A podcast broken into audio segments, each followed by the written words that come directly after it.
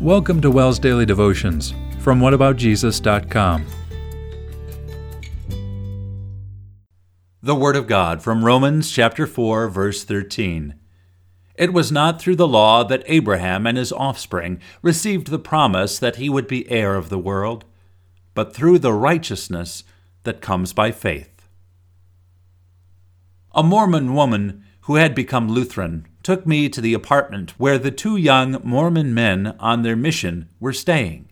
We had a nice discussion. The young men mentioned the gospel a few times. I asked them what they thought the gospel was. They replied, The gospel is the set of laws the Heavenly Father gave us to show us how to get to heaven. Mormons aren't the only people who think the gospel is a set of laws. Abraham and his offspring were given special laws by the Lord, and it would have been easy for them to think that following those laws would get them to heaven.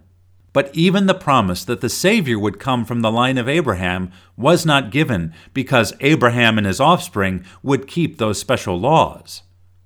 Religions around the world have each devised their own set of laws for pleasing God or getting to heaven. None of them work.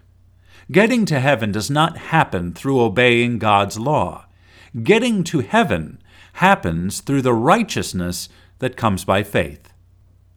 What does the righteousness that comes by faith mean? The righteousness is the perfect life of Jesus, the only person who has ever lived a perfect life good enough to get to heaven. Comes by faith means that whoever believes in Jesus has his perfect life credited to them as a gift. The gospel is not a set of laws. It is not through the law that you receive the promise of salvation. The gospel is a promise. You are going to heaven through the righteousness that comes by faith.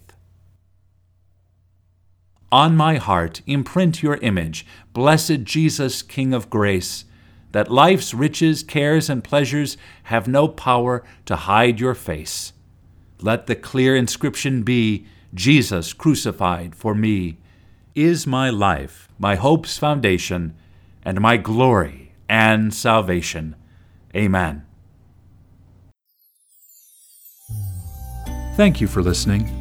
For more devotions, go online to whataboutjesus.com, click on Worship, then click Daily Devotions. God bless your day.